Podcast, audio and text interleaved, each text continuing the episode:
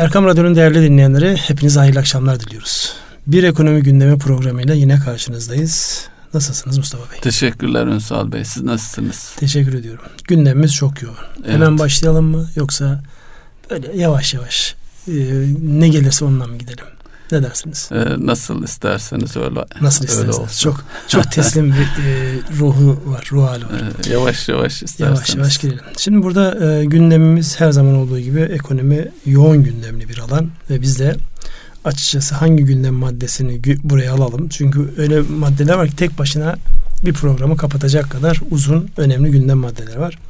Ben şöyle notlarıma bir bakıyorum. Avrupa'daki durgunluk sinyalleri, Brexit, e, Amerika'nın e, Çin'e karşı olan e, tavrı, özellikle bu altyapı, GSM telekomünikasyon altyapısını yapan firmanın hani e, CFO'su ve patronun kızı e, tutuklanan firma isim verip reklam yapmayalım boşuna. İyi ki de yapmadık. E, onun e, onlarla alakalı o firmaya iş yaptıran ülkelerle iş yapmayacağına dair e, açıklamalar böyle artık tehditler aleni gelmeye başladı. Onun haricinde e, Merkez Bankası Başkanımızın yapmış olduğu piyasaların likiditesiyle alakalı yapmış olduğu değerlendirmeyi not olarak almışım. Geçen hafta bizde en fazla konuşulan e, yani çeşitli muhaliflerin e, lehe yorumladıkları, kendi açısından lehe yorumladıkları işte e, iş yapanların ya böyle açıklama mı olur, böyle rapor mu olur dedikleri S&P raporu var, Standard Poor's'un raporu var. Onunla alakalı kısa bir değerlendirme yapabiliriz ve TÜİK'in yayınlamış olduğu istatistikler var. Buyurun nereden başlamak istersiniz? Avrupa Birliği resesyon ihtimali. Orada bir şey söylemek ister misiniz? Ee, Yoksa ben bir girizgah yapayım. Şöyle diyelim. Şimdi e, Avrupa Birliği'nde resesyon ihtimali var. Bizim açımızdan önemli. Oraya e, yoğun ihracat yaptığımızı söylüyoruz. Ama karşı bacağında da bizim e, son birkaç aydaki ithalatımızdaki azalmada Avrupa Birliği'ni e, etkilediğini de söyleyebiliriz. Yani öyle iç içe geçmiş bir durumdayız. Yani buradan hareketle e, çok Bizi hafife almayın mı diyoruz? Evet, sana? önemli bir ülkeyiz. Hı-hı. Önemli bir ülkeyiz. Karşılıklı olarak etkilenen bir dünyada. Özellikle yatırım malları konusunda biz makine teçhizatı ağırlık olarak Avrupa Birliği'nden Almanya'dan, İsviçre'den, yani İtalya. İsviçre tam birlikte değil ama Avrupa'da bir ülke. İtalya'dan ve benzer ülkelerden alıyoruz. Ve buradaki e, şeye baktığımızda e, tabii yatırım yapmayınca, yatırımla alakalı şu an finans sistemi ona izin vermeyince otomatik olarak oradan gelecek olan mal talepleri de azalıyor. Evet devam ediniz lütfen. Brexit mevzunda neredeyiz? Brexit mevzu gittikçe uzuyor. Uzadıkça da e, gerilim artıyor. E, şu ana kadar e, konuşulmayanlar örneğin bir otomotiv firması ismini söylemeyelim. Eğer Brexit'te bir anlaşma olmazsa haftalarca İngiltere'deki üretimini kastediyor. Durdurabileceğini ifade ediyor. Yani e, bir ülkenin e, Avrupa Birliği'nden çıkışı konuşulurken onun altında belki binlerce firmayı etkileyecek bir ekosistemde yeni kurallar oluşun, oluşana kadar bir sarsıntı geçirecek. O görünüyor net olarak. Ama şu da bir gerçek yani özellikle Avrupa'da bu parasal genişlemeyle alakalı alınan kararlar yani genişlemenin bir anlamda durdurulması, yeni paranın verilmemesi e, şu an böyle tırnak içerisinde zamanlaması süperde gibi e, ironik konusu oluyor. Yani tam böyle durgunluk alametlerinin başladığı dönemde özellikle otomotiv sektörü başta olmak üzere e, Avrupa'yı Avrupa yapan, o dış ticaret fazlası verdirten, cari fazla verdirten özellikle Almanya olmak üzere bunların hepsinde tabii bir sinyal olarak gelmesi. Bu da Merkez Bankası'nın şu ana kadarki çizmiş olduğu, Mario Draghi'nin çizmiş olduğu olumlu performansı aşağı çeken bir unsur olarak böyle insanların e, dalga geçtikleri, tiye aldıkları bir başlık olarak duruyor. Dolayısıyla yani orası da kendi içerisinde çokça konuşulacak. Yani bir taraftan evet iyi gidiyor deniyor. Öbür taraftan sektörel bazda bakıldığı zaman Türkiye gibi piyasaların da kaybetme riskiyle karşılaştıkları zaman herkes oturup bir düşünüyor ne oluyor, ne tarafa doğru gidiyoruz. Ee, İngiltere'nin Avrupa Birliği'nden çıkması ve onunla alakalı bizim etkilenmemizle alakalı şeyler vardı. Bilebildiğim kadarıyla henüz daha İngiltere ile bir anlaşma mevzuna gelemedi. Çünkü onların daha, daha çıkıp çıkmadıkları belli değil. Acaba çıkmanın, çıkmamanın bir yolu var mı? Ona da bakıyorlar. Bu hafta tekrar e, bir Avrupa Birliği ile e, başbakanlarının bir görüşmesi olacak. Tabi bu arada Avrupa'daki durgunluk derken özellikle Almanya en büyük ülke ama onların büyümesi de e, ihracata bağlı. Yani dünyanın ve onların pazarlarının ekonomik durumuyla doğru orantılı. Orada en ufak bir şey olduğu zaman durgunluğa giriyorlar. Kendi işlerinde de ihtiyarlamış bir nüfus. O da bir ironi olarak duruyor. Evet. Şimdi e, konu başlıklarına giderken bu Çinli firmanın başkanının yapmış olduğu bir açıklama var. Kızı da şu an e, tutuklu. Diyor ki biz hiçbir zaman diyor Çin adına casusluk yapmadık. Trump da çok büyük bir başkan. çok güzel ifade etmiş. yani yani şu an genel oluyor. Çünkü yapılan Amerika'dan yapılan Dışişleri Bakanı yapmış olduğu açıklama diyor ki o firmanın sistemlerini kullanan hiçbir ülkeyle bilgi paylaşımı girmeyeceğiz diyor. E, dergilerden birinde o markayla e, bir ilgili bir e, habere rastladım. Biraz magazin tarafı olan e, Las Vegas'ta geçiyor olay. E, o firmaya bir yeni üretilmiş bir e, ekran camı Ünsal Bey. Hı hı. E, elmas kaplı oldukça şu andakilerin 10 kat daha sağlam. E, satabilmek için e, ürün gönderiyorlar. E, ürün e, parçalanmış olarak geri geliyor. Bakıyorlar parçalardan bir kısmı yok. Dolayısıyla olay FBI'ya falan yansıyor. İşte bir takım casuslar falan e, şey tezgah hazırlıyorlar ya, suçüstü yakalamak için. İşte hikaye uzayıp gidiyor ama e, gelinen noktada o markanın özellikle casusluk ve şey anlamında teknoloji hırsızlığı anlamında bir takım sabıkaların olduğu da e, zaman zaman belli ülkelerde ya yaşanmış. Şimdi ben anlamıyorum şunu. Sosyal medya dediğimiz hadise başta başına bunun dizaynı değil mi? İnsanların gönüllü olarak kendileriyle alakalı her şeylerini hiçbir e, zorlama olmaksızın götürüp yani 7 milyar 8 milyar insanın kullanacağı göreceği şekilde bir yere koymak değil mi? Biraz böyle bir kendi içerisinde zihnimiz gerçekten çok karıştı. İşin içerisinde tabii ticaret ve güç savaşlara girince de yani ne doğru ne yanlış hepsi birbirine karıştı. Neyse bu konuyu da en azından bir başlık olarak koyalım. Yani buradaki o güç gösterme ve gücü e, hakim kılma noktasında gayret, çaba, mücadele devam edecek diyelim. Ve Bu onu... arada şeyi de vurgulayalım. O markanın şimdi 5G e, nesil, 5. nesil te, cep telefonu iletişimindeki standartlarda üretilen patentlerin yüzde 75'i de o firmaya aitmiş. Yani bu da büyük bir gücü ifade ediyor. Oradaki yine bir şey var tırnak içerisinde. Korkmasın Amerikalılar korkmasınlar. 5G teknolojisi atom bombası değil. Herhangi bir tahribat yapmaz diye. böyle satır aralarını okuyunca Ama böyle iyi bir, para kazanacak öyle. Çok görünüyor. iyi para kazanacak. Ee, yani satır aralarında böyle bir dalga geçme ama bir taraftan da kendi reklamını yapma yani. Biz öyle bir noktaya geldik ki. Çünkü yakın zamana kadar biliyorsunuz bütün bu telekomünikasyon altyapısını işte Amerikan firmaları, işte İskandinav ülkelerindeki firmalar kurar idi. Evet. Çinliler ne zaman devreye girdi ve ne kadar ne, ne zaman bu kadar güçlü oldular sorusunun cevabı. devasa işte şirketler, çıkıyor. markalar ortaya çıktı. Evet. Evet şimdi bir başka konu. Bu sefer biraz içeriye dönelim. İçeride e, uzun zamandan beri ne olacağı konusunda insanların sorguladıkları KDV iadeleriyle alakalı bir gelişme oldu dün yapılan açıklamalarda. Evet. Bu konuya biraz değinelim. Çünkü az önceki konu başlıklarını sayarken onu böyle kenara not etmişim.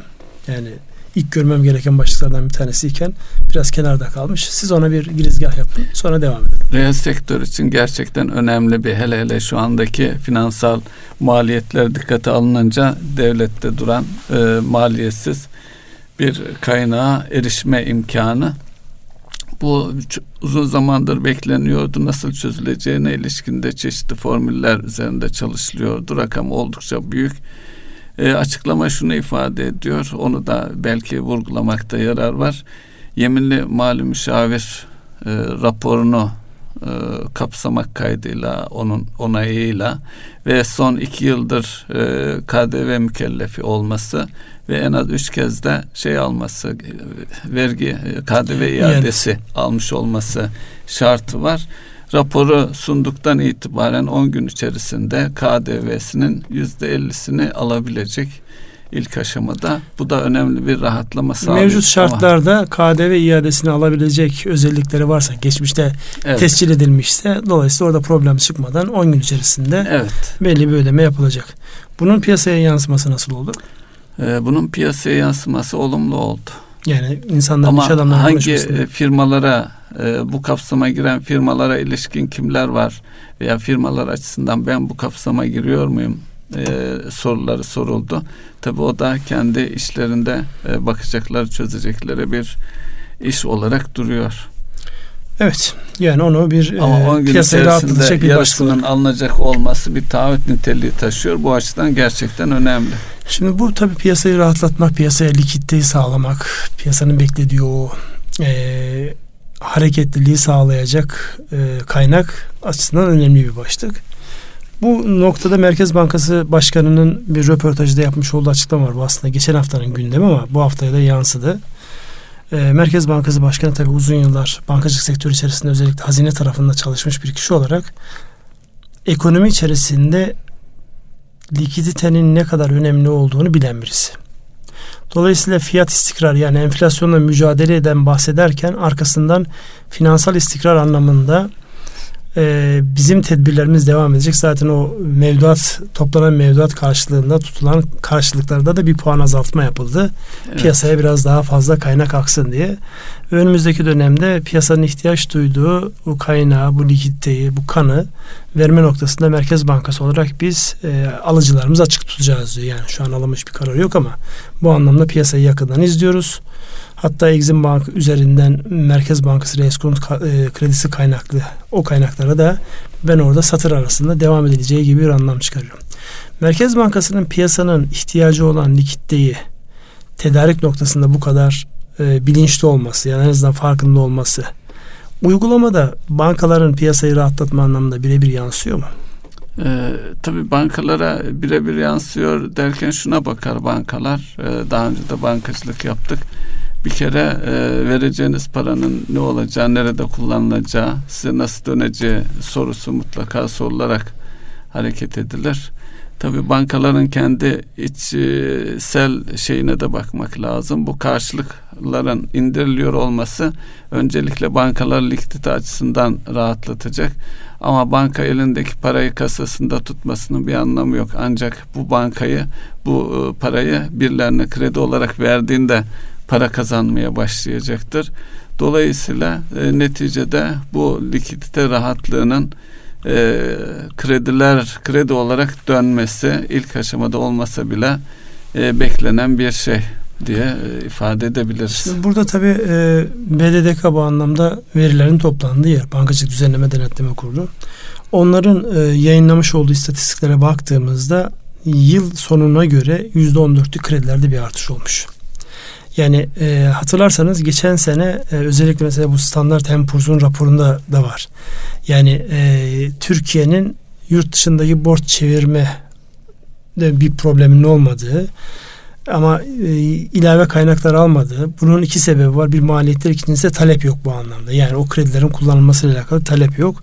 Fakat öbür tarafta baktığımızda da kredilerin miktarında bir artış var. Burada kamu bankaları özel bankalar ayrımına girdiğimizde sizin geçen hafta özellikle vurguladığınız kamu bankaları ile alakalı onlar piyasaya bu anlamda destek veriyor. Bunun önemini bir kere daha belirtmekte fayda var mı? Yani burada çünkü Merkez Bankası ve kamu bankaları şu an piyasayı bir anlamda yani sürüklüyor, bir tarafa doğru götürmeye çalışıyor. Burada ne görüyorsunuz? Şu burada şunu görüyoruz başta kamu bankaları bir nevi devletin e, bankaları. Dolayısıyla onun arkasında siyasi irade ve onun kararlılığı e, çok önemli. Dolayısıyla o kararlılıkla e, kamu bankaları da hareket ediyor. Onların attığı adımlar ki kamu bankaları dediğimiz yani ilk onda bu bankalar zaten. Dolayısıyla aktifleriyle oldukça büyük ve güçlü bankalar. Dolayısıyla e, özel sektör bankaları da doğal olarak o bankaları izlemeye başlıyor. Yani neticede o bankalar gerçekten ekonominin e, ana sektörlerini etkileyen, dokunan e, bir rol oynuyor. Tabii e, daha önce de defaatle e, gündeme getirdik. Şu anda reel ekonominin boşluğundan kaynaklanan bir e, şey var, çözüm üretilmesi gereken bir alan ve bu da her şirketlerimiz bu ülkenin varlıkları, bu ülkenin değerleri. Dolayısıyla bu değerleri muhafaza etmek, bu değerleri yaşatmak e, çok önemli. Yani bir e, şirketi bir sanayi tesisini kurmak, büyütmek yıllar alıyor ama böyle dönemlerde bu şirketleri koruduğumuz zaman e, geleceğimizi koruyor ve çocuklarımıza bırakacağımız bir değer olarak da bakmamız lazım. Bu açıdan gerçekten kamu bankalarının e, izlediği rol, hükümetin arkasında duruşu ve politikası oldukça e, yani önemli, diyorsunuz. önemli ve daha önce yaşadığımız şeylere göre tabii bu mevzular olunca aklıma gayri ihtiyari e, 2000 krizi gelir. 2000 krizinde yaşanan sıkıntılar o e, kapanan e, onlarca bankayı dikkate aldığımız zaman gerçekten orada da değerlerimizin bugün geriye dönüp bakıldığında çarçur edildiğini keşke o zaman da işte e, devlet hükümet arkasında durabilseydi e, hayıflanmasından da kendimi alamıyorum. Siz neler ifade ya eklersiniz orada, bilmiyorum. Ya tabii onu birebir yaşamış yani sektörün içerisinde olup da birebir yaşamış. Yani 20'nin üzerinde bankanın sektörden çekilmesi, sadece sektörden çekilme yetmiyor. Şimdi bir şeyi canlı bir organizmayı kapattığınız andan itibaren ortadaki değerler de yok oluyor. O dönemde kağıt üzerindeki rakam yaklaşık 40 milyar dolar gibi bir rakamdı. O 40 milyar doları oradan buraya aldığınızda geçen 18-19 senenin maliyetine baktığınızda 200-300 milyar dolar gibi bir rakam. 200-300 milyar dolar ne anlama geliyor biliyor musunuz? Türkiye'nin özel sektörünün ve kamunun yurt dışına olan borcu anlamına geliyor. O kadar büyük o rakam. Kadar büyük bir rakam. Dolayısıyla yani burada e, yani belli dönemlerde hani belli kararların alınması, belli adımların atılması, geç kaldığınızda da hasar geliyor. Lüzumundan erken gittiğinizde de hasar veriyor. Onun için kararın zamanında yerinde olması gerekiyor. Burada şu an kamu bankalarının oynamış olduğu en önemli rol ülkenin değerleri, özel sektörün yıllarca yani 80'li yılların başından en azından bizim ekonomiyi bildiğimiz zaman itibariyle ortaya çıkmış değerleri yaşatma noktasındaki gayretleri, pozitif gayretlerinin devamının ne kadar önemli olduğunu görüyoruz. Ben o açıdan e, çok değerli görüyorum bunu.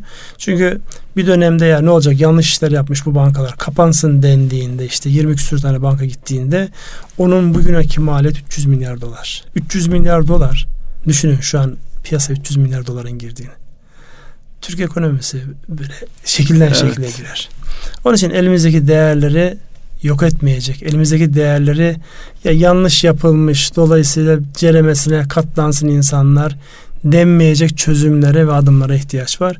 Bu sadece kamu bankalarının yürüteceği bir hadise değil. Özel sektör bankalarının da en az kamu bankaları kadar olayın maliyet tarafına yani yapılandırmaysa yapılandırma, o değerler o şirketleri yaşatmaysa yaşatma noktasında gereken gayrette en az o kadar kamu kadar ya da işte siyasi iradenin ortaya koymaya çalıştığı e, adımlar kadar net adımlar atıyor olması beklenir ki bir hasar almasın. Burada e, Merkez Bankası Başkanı'nın o söylemiş olduğunu önem, önemli bir daha altını çizelim. Sonra e, bu Standard Poor's mev- mevzuna girelim. Yani baktığımızda biz çok sert tepki verdik. Yani niye? Çünkü Türkiye ile alakalı yani özellikle bankacılık sisteminin aktif kalitesinin bozulmasıyla alakalı orada Bankalar Birliği'ne tepkisi var onu size bırakıyorum. Ama orada bir tane başlık var. Özellikle bu son zamanlarda çokça gündeme getirilen işte aman efendim seçimden sonra Türkiye IMF'ye gider mi gitmez mi tartışmasına. Ya burada e, üçüncü bir göz, dışarıdaki bir göz. Türkiye'nin ekonomisinin şu an öyle IMF'nin kapısına gidecek hiçbir şey yok borçlanmasıyla alakalı bir problem yok. Dolayısıyla kaynak ihtiyacı bu anlamda giderilmiş durumda diye bir açıklama var.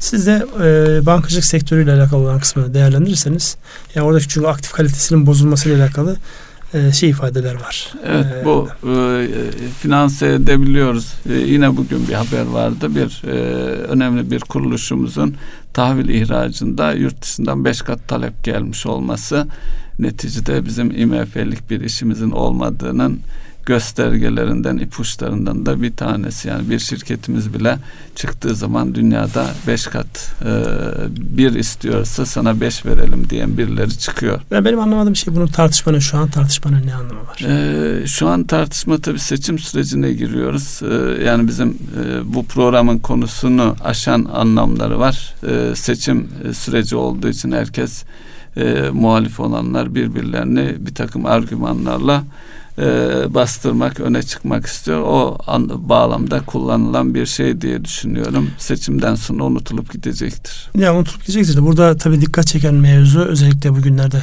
reel sektörün çokça yaşadığı bankacılık sektörü eğer az önce de söylediğimizin devamı olarak adımlarını yaşatmak, değerleri korumak üzerine atarsa e, Standard Poor's'un söylemiş olduğu şeyin hiçbir anlamı olmaz. Yani yüzde dört, onlara, on beşlere çıkar gibi bir şey var.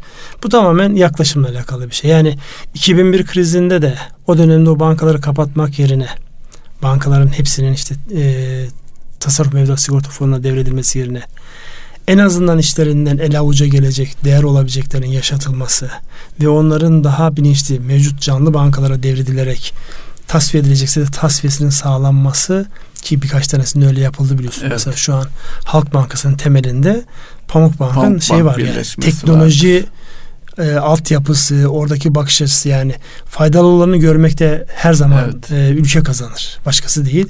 Yani şu an Halk Bankası iyi bir banka, güçlü bir banka. Onun arkasında o dönemde o birleştirme kararının çok önemli payı var. Dolayısıyla bunları da göz ardı etmiyor olmak icap eder diye Özel sektörde de birleşen bankalar oldu. Şu anda en önemli evet. bankalarımızdan bir tanesi olarak önümüzde duruyor zaten. Tabii bu o, gecikmiş alacaklar olarak bakıldığı zaman orada dikkat çekilen unsur daha önceki değerlendirmelerde de yani geçen 2018'in son çeyreğinde de bunlar e, masaya yatırılmıştı. Bankalara stres testleri uygulandı. Yani şu 4,4 e, civarında bir şey görünüyor. Belki hadi yıl sonuna kadar bu altılar seviyesinde bir e, gecikmiş borç söz konusu olabilir. Yani bunun e, içeride dışarıda öngörülen şeyler bu çerçevede tabii ee, bunların hepsi yorum. Ee, yine mesela e, bununla ilgili S&P'nin büyük e, büyümeyle ilgili eksi e, yüzde yarımlık bir öngörüsü var. Halbuki sadece yani her şey sabit kaldığında asgari ücrete yapılan artışın bile ekonomide yüzde birlik bir etki, pozitif yönde etkisi var. Dolayısıyla Bunlar e, bir takım öngörü. Tabii şu da var. E, bu Standards and Poor's'un e, yaklaşımıyla ilgili. Yani biz ondan resmi olarak biz müşterisi değiliz ülke olarak. Evet bizim şey yapmıyoruz. Dolayısıyla e, ve o, o da önemli bir yaklaşım. Yani e, eleştirilerde onlara yönelik eleştirilerden bir tanesi de bu var ve diğer iki e, değerleme kuruluşuna göre aşağı yukarı dört kademe aşağıda. Dolayısıyla bu da e, bunların objektif yaklaşmadığına ilişkin olarak ciddi eleştiri alıyor bu son açıklamasıyla. Şimdi orada yani kesinlikle Standard Poor's'un şu ana kadarki yaklaşımından yani ne derler niyet konusunda çok şey söylememiz gerekir, sormamız gerekir. Bu tip şeyler aslında e, şurada değerlendirmek lazım. Yani en kötüyü bakan bana ne söylüyor? Ya en kötü bakan ne söylüyor? Evet. Diyor ki şuralar şuralar şuralar. Yani bu aslında yani işte e, varsayma en dayalı çok varsayma dayalı. En çok mesela son zamanlarda üzerinde e, kafa yorulan çokça konuşulan mevzu IMF konusunda işte o en kötü yorumu yapan adam diyor ki Türkiye'nin böyle bir şeye ihtiyacı yok. Evet. Yani burada neyi satın alıp almamak kişilerin şeyine karşı yani küllüm işte vay siz bize bunu yaparsınız falan gerek yok buna. Yani burada söylenen bazı şeyler de söylenmiş olması bizim açımızdan şöyle bir noktaya dikkat çekiyor. Bu da önemli diyorsunuz. Önemli Hem tabii. negatif bakan bir kuruluşun e, Türkiye'nin IMF ile bir ilişkisi olamaz ifadesi. Ya şudur mesela sene sonunda ben Türkiye'de adam küçülme bekliyorum diyor. Şimdi evet Ocak ayı çok iyi geçmedi. Çok parlak geçmedi. Çünkü hepimiz evet, yani ne olacak, yaşadık. ne yapacağız, evet. ne edeceğiz diye döndük baktık etrafa. Ama Şubat ayı ile beraber o hareketlenme işte insanların artık ya yeter artık yani bu kadar bekledik. Yani e, seçime şuna buna bu kadar endeksli olmaya gerek yok artık yürüyelim demeye başladığından itibaren ilk çeyrekte bile büyüme ihtimalini gören ekonomistler yok mu? Var. Evet. Dolayısıyla yani buradan baktığımızda yani e, olumsuzu görmek eğer bizi olumsuzda kalacaksak, orada çakılıp kalacaksak, zihnimizi sabitleyecekse orada evet olumsuz ama onun olabilme ihtimalini görüp tam tersine çeviriyor. Çünkü o psikolojide biliyorsunuz önemli unsurlardan bir tanesidir. Tersinden bakma hadisesi. Yani ne olursa ben başarısız olurum mu diye zorla, zorladığımızda ne yaparsak başarılı olacağımızı yakalayabiliriz. Yani başarı için gayret sarf ederken Yani ne yaparsam başarısız olurum diye düşündüğümüz o bizi öbür tarafa çevirme ihtimali var. Onun için yani bu tip e, yaklaşımlarda ben yani bunun satın alıp en kötüyü satın alıp üzerine ne koyarsam üzerine kardır diye bakıp o gözle e, pozitif değerlendiriyorum. Çok da üzerinde durulacak bir mevzu değil. Çünkü hayat devam ediyor. Bu tip değerlendirme yapan kuruluşların yaptığı bir şey var. Bir fotoğrafa bakıyorlar. O fotoğraf yanlış çıktığında ki yıllarca yanlış çıktı birçok konuda. Tahminler yanlış çıktı. Yatırım bankaları attılar tuttular işte yıl sonu kurlarıyla alakalı bilmem neyle alakalı. Ve onların etkisi bizim de kendi tahminlerimizi bozuyor. Evet. Hatırla yıl sonuyla alakalı kendi tahminimiz 5.80'lik kur e, şeyi evet. koyduk yani. Ülke olarak kendi şey olarak. Yani dolayısıyla bunlara çok yani üzerinde yoğunlaşarak eyvah onlar onu söyledi diye değil. Biz kendi iş dinamiklerimize bakalım. Şu an birbirimize karşı nasıl yaklaşıyoruz? Birbirimizin işini mi kolaylaştırıyoruz yoksa birbirimizin ayağına basarak hareketsiz hale mi getiriyoruz? Ona bakmamız icap eder. En fazla da kafa yormamız gereken yer bence o hareketliliği sağlayacak adımları atmak diye düşünüyorum. Evet. Onun için e, standart tempuz mevzunu şöyle bir kapatalım. Yani bir anlamı yok şu an onun tartışmanın. Biz dönüp işimize bakalım. Burada e, istatistikler var. Yani evet. e, programın bundan sonraki kısmını şu istatistikleri değerlendirerek geçelim. Bunlar da çünkü aynı başlığa çıkıyor. Evet hangisinden bahsetmek Şimdi e, hafta başında e, konut istatistikleri açıklandı. Yalnız bu konut istatistiklerini değerlendirirken e, geçen haftalarda yaşadığımız işte bir binamız çöktü Kartal'da. Ee, ve geçtiğimiz iki gün önce de Çanakkale'de beş e, üzerinde bir deprem oldu. Dolayısıyla binalarımızın durumu, deprem riski onları da e, onları da dikkate alarak değerlendirmemiz daha iyi olur diye düşünüyorum. Ben istatistiklerden bahsedeyim. Siz de o konularda yorumlarınızı Buyurunuz. Şimdi Ocak ayında 72.937 e, konut satılmış. Bu bir önceki yılın e, aynı ayına göre e, yaklaşık %25'lik bir azalmaya tekabül ediyor. E, buradaki en dikkat çekici şeylerden bir tanesi ipotekli konut satışlarındaki azalma yani %77,2 zaman zaman bu konut finansman maliyetleriyle konut almanın, konut satmanın çok da mümkün olmadığını ifade ediyoruz. Yüzde 77 oranında bir azalma var. E, dolayısıyla 6500 civarında bir konut e, banka e, kredileriyle ipotekli olarak alınıp satılmış. Bu 70 2000 73 bin konutun yaklaşık 31 bini ilk e, birinci el satışlar e, kalan kısmı da ikinci el satışlar. Burada yabancılara satışlarda artış var. Yüzde yüzün üzerinde artış var. 3168 konut satılmış. Ee, tabi burada e, yine ülke sıralaması Irak, İran, e, Rusya, Afganistan ve Ürdün olarak sıralanıyor. Buradaki konut e, yabancılara konut satışında özellikle vatandaşlıkla ilgili 250 bin dolarlık e, rakamın ve vatandaşlık alınmasının e, etkisi söz konusu. Tabi bu e, istatistikler e, şeyi ifade ediyor yani tapu kadastro dan alınan yani e, tapu devrine mesnet teşkil eden yani tapu devriyle olan e, işlemler.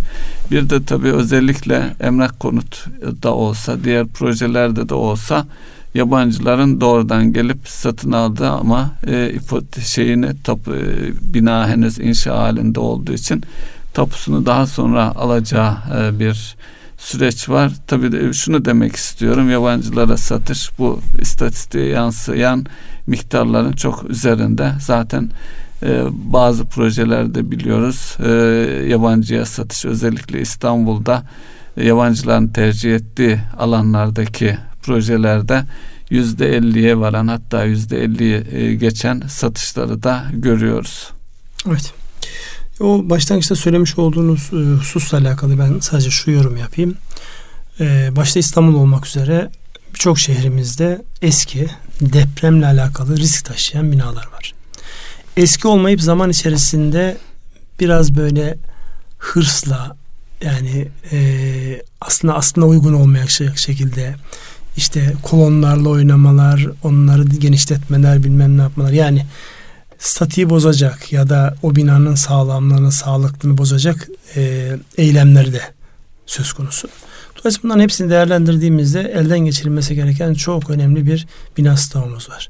Öbür taraftan da yapılmış satılmayı bekleyen çok ciddi bir e, Stok konu stoğumuz var.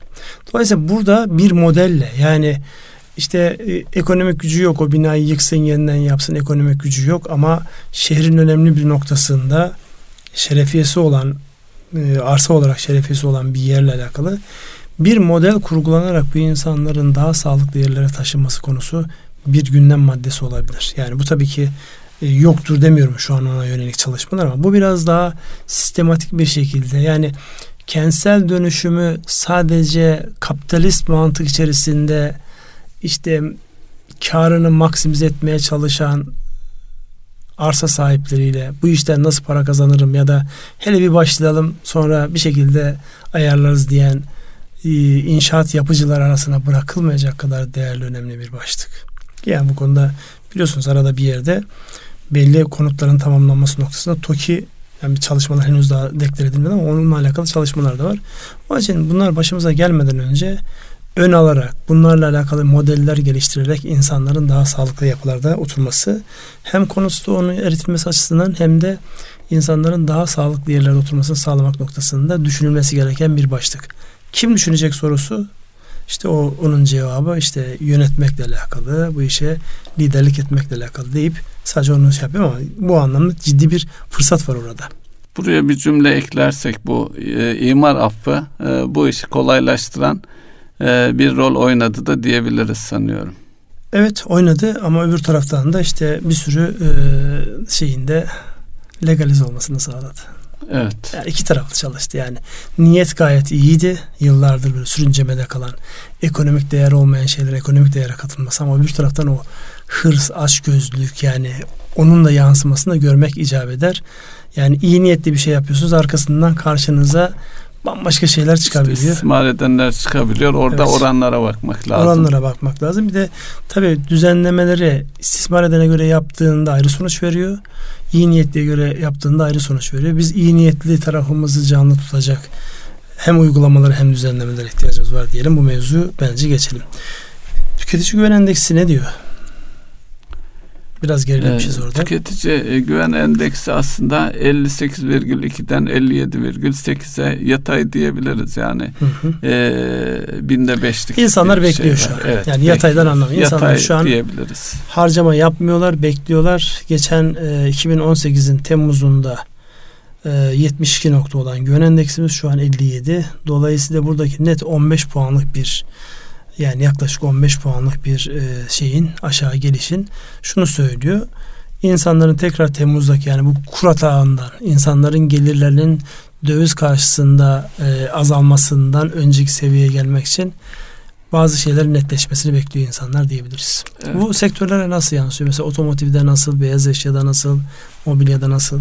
Şimdi Sizin çünkü otomobille alakalı bir e, şeyiniz Bu oldu hafta e, en fazla konuşulan şeylerden bir tanesi de e, otomotivde. Hatta bunu tetikleyen bir e, İngiliz milletvekilinin e, işte bir markanın hem İngiltere'deki hem Türkiye'deki tesislerini kapatacağına ilişkin bir şeyle çıktı. Ama sonunda e, bizi ilgilendiren tarafıyla ilgili zaten 2020-2021'de e, ifade e, üretilen bir modelin üretimine son verilmesiyle ilgili bir haber oldu ama onun yerine ne, neyin konulacağı belli değil. Tabii otomotiv sektörüne bakıldığında Ocak ayı gerçekten sıkıntılı. Ee, özellikle otomobilde yüzde 59 yani tüm otomotiv sektörü olarak pazar yüzde 60 daralmış durumda. Ama üretim tarafına baktığımız zaman da e, şey olarak e, yüzde birlik bir daralmaya tekabül ediyor. Detaylara bakıldığında e, küçük kamyonda neredeyse üretim yok gibi e, midibüs e, büyük kamyonlarda yüzde 53 yüzde 26 seviyelerinde daralma var. Sadece otobüste yüzde 23 e, minibüste yüzde 37 oranlarda artış var. Otomotiv sektörünün bu arada Türkiye açısından önemi nedir diye ona mutlaka bakmak lazım. Şimdi 168.7 milyar dolarlık e, bir ihracatımız oldu son 12 aylık süreçte.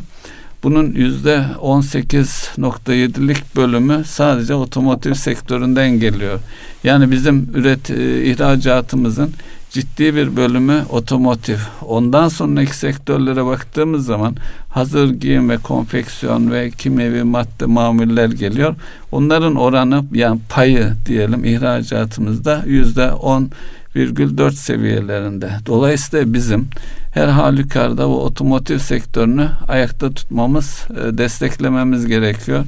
Biliyorsunuz birkaç aydır devam eden bir takım e, indirimler var.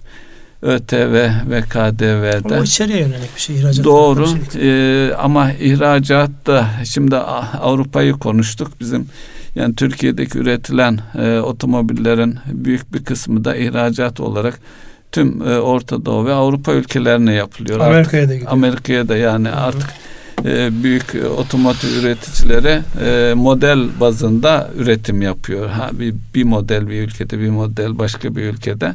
Bizim e, otomotiv sektörünün canlılığını muhafaza edebilmek için yani o markaların bizim ülkemizde üretime devam edebilmesi için ki o bir orada bir ekosistem var e, yan sanayiyle yedek parça üretimiyle ciddi bir şey. Dolayısıyla içeride de belli bir büyüklükte piyasanın canlılığına ihtiyaç var. Onun için de e, yani e, o şeyin 31 Mart'ta bitecek olan e, bu e, şeylerin uygulamanın e, belki daha da uzatılmaz. Hele hele yani piyasaların canlılığına bakarak yıl sonuna kadar belki uzatılması daha mantıklı görünüyor.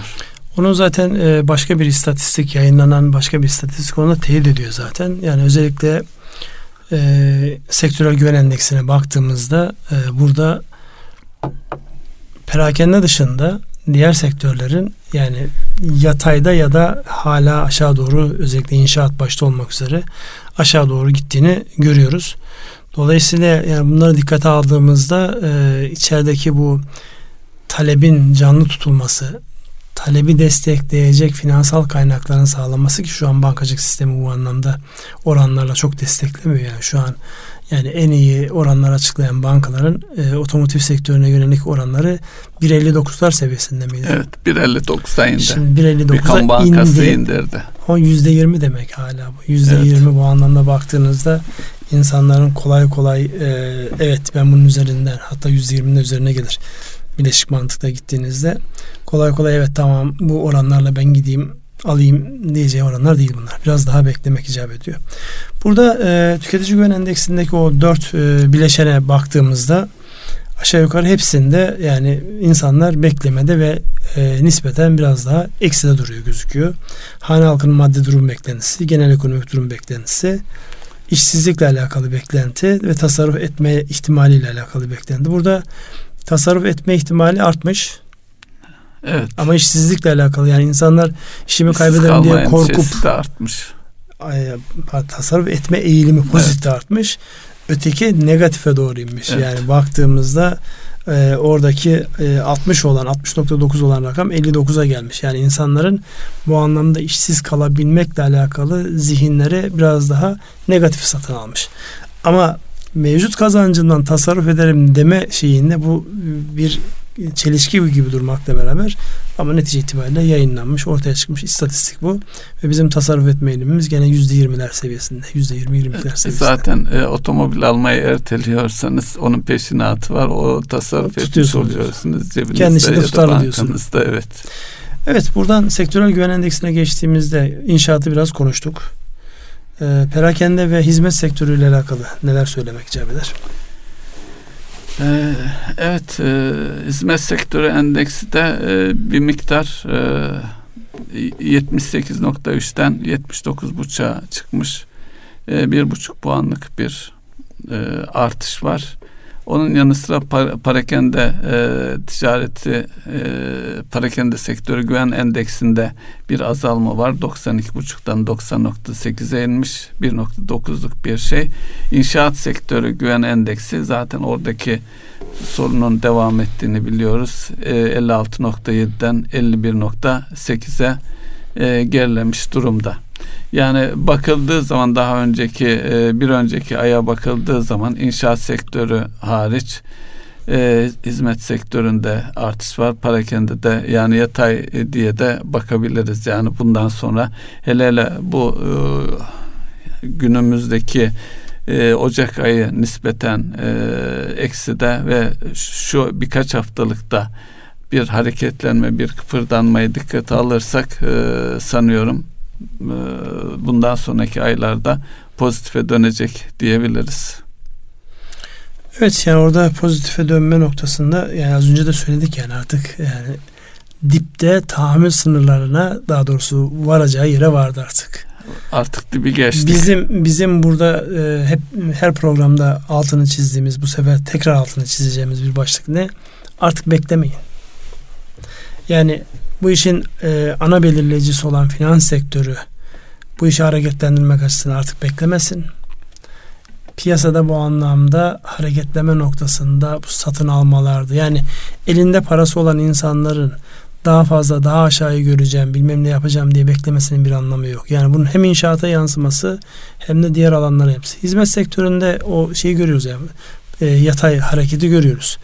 Ama perakende yavaş yavaş kendini şey göstermeye başladı artık insanlar belki bu son dönemdeki bu tanzim satışlarında bu anlamda tekrar farklı noktalara dikkat çekti. Yani e, oradaki e, fikir itibariyle baktığımızda belli noktalarda zaman içerisinde işte kampanyalarla başlayan şeyin aslında uzun soluklu bakıldığında herkesin lehine olabilecek düzenlemelere ya da çabalara ya şu an baktığımızda marketler zararına sırf oradaki şeyi dengelemek için satış yapıyor. Evet. Tanzimde satılanlar e, şey midir, karlı mıdır? Hiç zannetmiyorum. Onlar da zararına satış yapılıyordur. Ama bir bakış açısını bir farkındalığı kazandırmak noktasında önemli bir başlık. Yani nerelerde e, maliyetlerimizi lüzumsuz yere şişiriyoruz. Nerelerde lüzumsuz servetler oluşturuyoruzun aslında dikkat çekilme anlamında fevkalade bir başlık. Dolayısıyla bunun görülmesi, buradan yürünmesi icap ediyor. Yani bunu e, bu çerçevede değerlendirip yani e, hareketlenmenin olduğu ve insanların özellikle ekonomiye can kan getirecek adımları ötelememesi açısından önemli. Burada dikkat çeken bir mevzu var. Onu e, yine notlarımı almışım. Şimdi gözüme çarptı. Döviz tevdiat hesaplarındaki artış. Yani dövizli mevduat hesaplarında bir e, yukarı doğru bir kıpırdanma var. Çok böyle anormal değil ama yani en azından insanlar şu an hani daha aşağıya gelir işte 4.80'ler 4.70'leri görürüzü unuttu mu insanlar ya da orayla alakalı zihinlerinden çıktı mı o hadise ki bugünlerde Türk lirası mevduatlar dövize dönüyor.